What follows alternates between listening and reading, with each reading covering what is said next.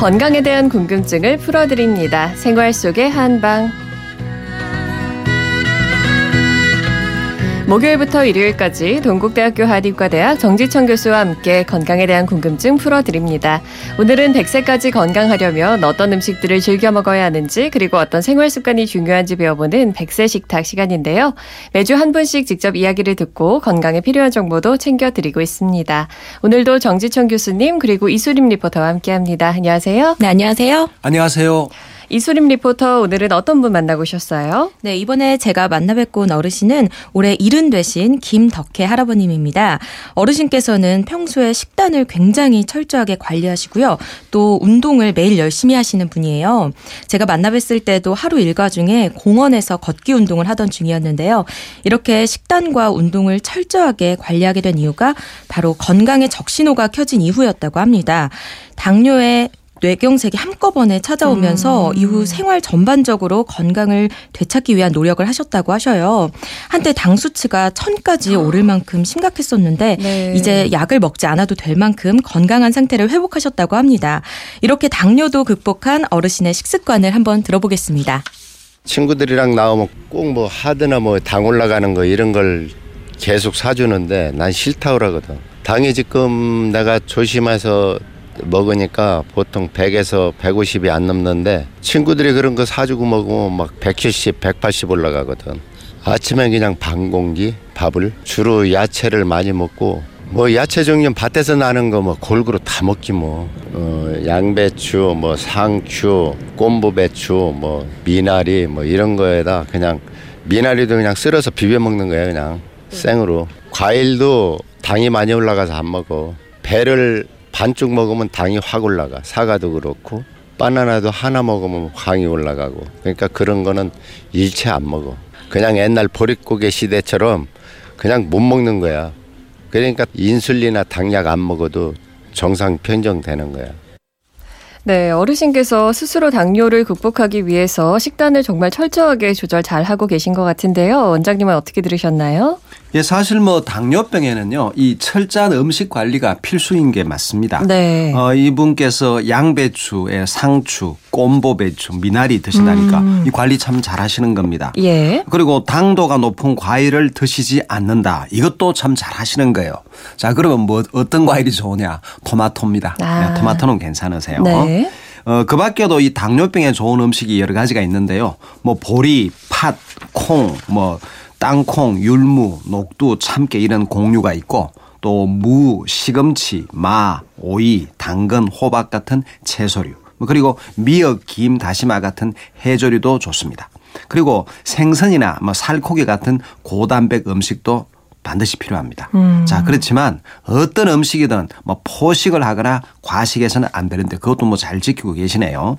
그리고 피할 음식도 있습니다. 당뇨병에. 굽거나 볶은 음식, 뭐 단 음식, 열이 많거나 혹은 아주 차가운 음식이죠. 네. 뭐 고추, 마늘, 꿀, 설탕, 사탕, 뭐 초콜릿, 케이크, 아이스크림, 그리고 과일 통조림, 뭐 생선 통조림 말할 것도 없고 통조림이 있던 건 절대로 음. 당뇨병에서는 안 되시고 되도록 자연식 그대로 드시는 게 좋아요. 그렇군요.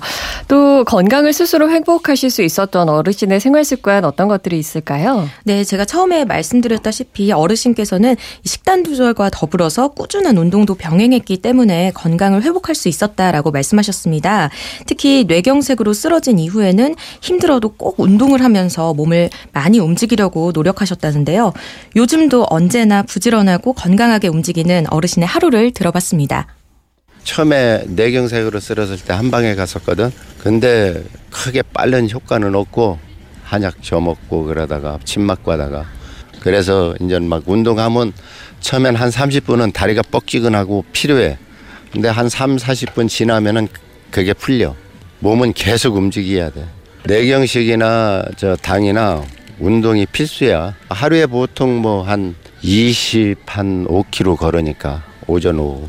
어, 오전에는 10시서부터 한 12시까지 걸어 산도 올라가고 그또 이제 오후에는 크게 한 바퀴 저 송내역까지 걸어갔다 오고 그래.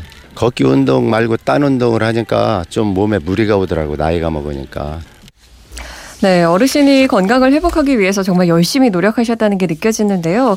원래 좀 건강하셨던 분들도 매일 꾸준히 운동하는 걸 지키기는 쉽지 않을 텐데 편찮으셨던 이후에 이제 그 전에 몇 배의 노력으로 건강을 회복하신 것 같아서 우선 정말 다행이고요. 또 노력 진짜 대단하십니다. 원장님은 어떻게 들으셨나요? 어, 뭐, 당뇨병 약을 드신다거나, 뭐 인슐린 주사를 맞는 대신에, 뭐, 철저한 음식요법에다가 하루 뭐, 25km까지 걷기 운동 하시면서 정상 혈당치 유지하고 계신다.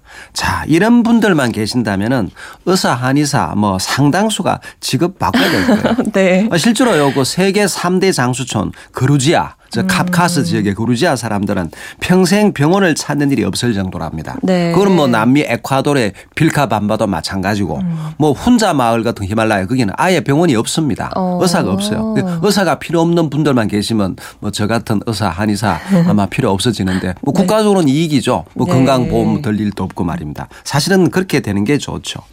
그리고 당뇨병 환자는요 반드시 시크 운동을 해야 되는데 이분도 지금 오전 오후에 하시잖아요. 그죠? 이 공복에 운동하면 안 됩니다. 조심해야 돼요. 특히 저혈당 생겨서 탈진하는 경우가 많기 때문에 반드시 식후 운동을 명심하셔야 되고요. 근데 문제는 이제 운동량인데 이 몸 상태라든가 합병증이 어떤 정도냐 여부에 따라서 다르게 해야 됩니다. 기본적으로는 특히 이분처럼 70세 넘으신 분이라면은 격렬한 운동은 피하고 뭐 매일 1시간 정도의 걷기라든가 체조해서 약간 땀이 날 정도 그게 좋아요. 사실 제가 보기에 이분은 좀 운동량이 너무 많으신 것 같아요. 예. 물론 이제 워낙 체질이 좋으신다 뭐 이러면은 괜찮은데 그래서 이 정도의 운동량은 함부로 따라 하셔서는 안 될 정도가 아니겠나 생각됩니다. 네. 특히나 이분은 좀 먹는 양도 뭐 보리고개 때처럼 적게 드시고 그러게요. 또 고기 드신다는 말은 별로 안 나오고 하는데 그러면서 이 정도 25km 하루에 걷는다. 이거 조금 제가 보기에는 무리가 되지 않나 싶은데 피- 운동은 절대로 필요하지 않을 정도 나누어서 하면 됩니다. 물론 이분도 오전 오후를 하시는데 어 그리고 운동만큼 또 중요한 게 뭐냐 마음을 잘 다스리는 겁니다. 정신요법이죠. 네. 짜증이나 화내를 내지 않고 스트레스가 쌓이지 않도록 마음을 차분하게 맑게 하고 뭐 근심 걱정이라든가 복잡한 생각을 끊고 거기다가 욕심을 줄여야 돼요. 그게 중요합니다. 그래서 그렇게 마음요법을 잘 실천할 때 당뇨가 예방이 되고 악화되지 않는 겁니다. 네. 또 어르신께서 평소에 건강 관련해서 궁금해 하셨던 점이나 고민거리 있으셨나요? 네, 사실 어르신께서는 금연을 시도했었다가 아. 요즘 다시 담배를 피우시는데요. 네. 금연을 할 때 금단 현상 때문에 많이 힘드셨다고 하셔요.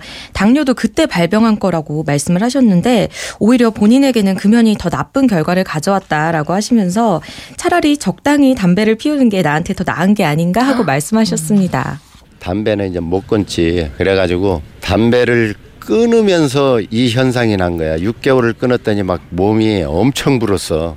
그 금연을 하니까 항상 입이 뭐를 넣어야 돼 항상. 그러니까 살이 찔 수밖에 없지.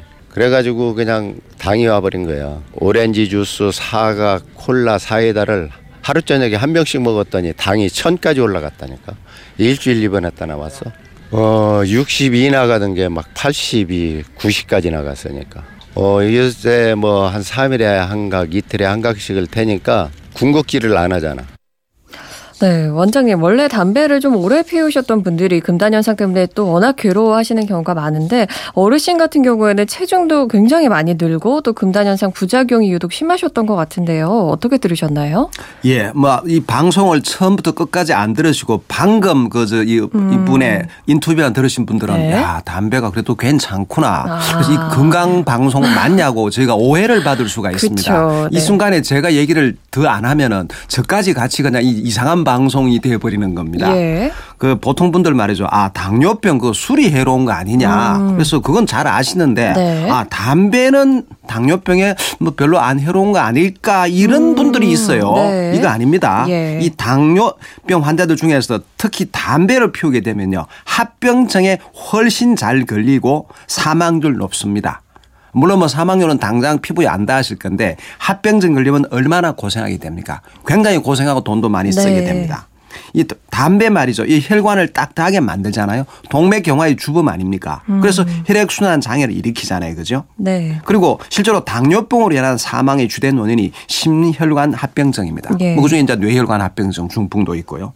문제는 당뇨병이 없는 사람에 비해서 이 심혈관 합병증의 사망률이 두 배에서 네 배까지 증가된다는 겁니다. 음. 근데 거기다가 또 담배를 피운다? 이 담배 피우는 자체가 또 심장 혈관 질환의 위험 인자이거든요. 그러니까 당뇨병 환자이면서 담배를 피운다? 이러면은 담배를 피우지 않는 당뇨병 환자에 비해서도 이 심장마비가 올 확률이 세배 이상 증가된다는 겁니다. 얼마나 힘든 겁니까? 심각하네요. 심각하죠. 네. 그래서 거기다 이분은 말이죠. 지금 당뇨병에다가 뇌경색, 중풍이 한번 음. 왔던 적이 있지 않습니까? 그럼 이 담배는 뭡니까? 예? 의사 100명을 물어보세요. 당연히 담배는 뚝 끊으셔야 된다는 그렇죠. 겁니다. 또 뭐 물론 이제 당장 끊지를 못한다면 뭐 저로서 추천을 해드릴 수는 있어요. 조금 전에 말씀드린 토마토 그리고 아. 녹차입니다. 왜냐 둘 다 니코틴 해독 효과가 크다. 그렇지만 그것만 가지고 해독이 될까? 연세 많을수록 해독이 잘 안 됩니다. 우리 몸에는 자체적으로 해독 시스템이 있는데 연세가 들수록 해독력이 떨어져 가는 겁니다. 아무리 토마토, 녹차를 매일 드셔도 해독을 다 할 수가 없습니다. 거기다가 이 저 뭐 담배가 당뇨병 합병증에만 해롭고 심장 혈관에만 해롭습니까? 그뿐이 아니잖아요. 그렇죠. 연세 들수록 이거 뇌 기능이 떨어지는데 담배 피우면 점점 뇌 기능이 떨어집니다. 인지 기능이라다가 기억력 다 떨어지게 됩니다. 그뿐이 그뿐이 아니죠. 성기능도 떨어집니다. 음. 아, 이거 50대 담배를 피운다. 바로 이거 성기능 저하의 주범이 담배입니다. 어. 거기다가 이미 알, 아다시피 이 담배에 있는 유독 성분 때문에 암, 폐암 비롯한 암 유발되죠. 그쵸. 그죠? 그리고 또 이빨, 치아 손상도 담배를 피우는 분과 안 피우는 분과 치아 손상이 다르다는 건 이미 치과 전문의들이 얘기를 했지 않습니까? 음. 그리고 지금 이분도 말이죠. 지금 70세인데 지금 아직까지는 담배 해롭지 않다. 뭐 괜찮구나 생각하시지만 75세, 80세 돼 보세요. 아, 위험한 겁니다. 음. 그리고 전에도 말씀드렸지만 그 저 연세가 많아지면 몸에 수분이 부족합니다. 그쵸. 훨씬 차이 난다 그랬죠. 네. 근데 가뜩이나 몸에 물이 부족한데 담배는 직접 몸에 물기를 말리는 역할을 합니다. 음. 습기를 이기는 것이 담배예요. 그 옛날에 전쟁터 나가는 군인들에게 습기, 이슬, 뭐 비 이런 장마철에 습기 때문에 몸이 상하지 말라고 일시적으로 먹으라 주었던 약이 바로 담배예요. 음. 연세 들면서 몸에 물기가 마- 말라서 건조해지는데 왜 일부러 말리는 걸 갖다가 돈 줘가면서 먹습니까? 그죠? 그래서 이 담배를 갖다가 당연히 끊어야 된다는 거. 어? 그걸 저- 분명히 저는 말씀드리고요. 네. 자, 우리 건강한 아침을 마- 맞이하기 위해서는 담배는 안 된다. 음. 분명히 말씀을 드립니다. 네. 아, 이렇게 해서 오늘은 김덕희 어르신을 만나뵀습니다. 즐겁고도 건강하게 사시기 위해서 노력을 많이 하고 계셨는데요. 앞으로는 절대 편찮으시는 일 없이 건강 관리 잘 하시면서 또 담배도 꼭 끊으시면서 이렇게 지내셨으면 좋겠습니다. 정지천 교수님, 이수림 리포터 오늘도 고맙습니다. 네, 고맙습니다. 고맙습니다. 백세 식탁에 참여하실 수 있는 방법 알려드릴게요. 주변에 혹은 나의 장수 비결 공유하고 싶다 하시는 분들 혹은 건강하게 장수하고 싶은 비결을 알고 싶다 하시는 분들 계시면 건강한 아침 이진입니다. 홈페이지 백세 식탁 참여하기에 글 남겨주세요. 휴대폰 문자 번호 샵 8001번으로도 참여 가능하신데요. 짧은 문자 50원, 긴 문자 100원의 정보 이용료 부과되고요. 인터넷 라디오 미니는 무료로 이용하실 수 있습니다.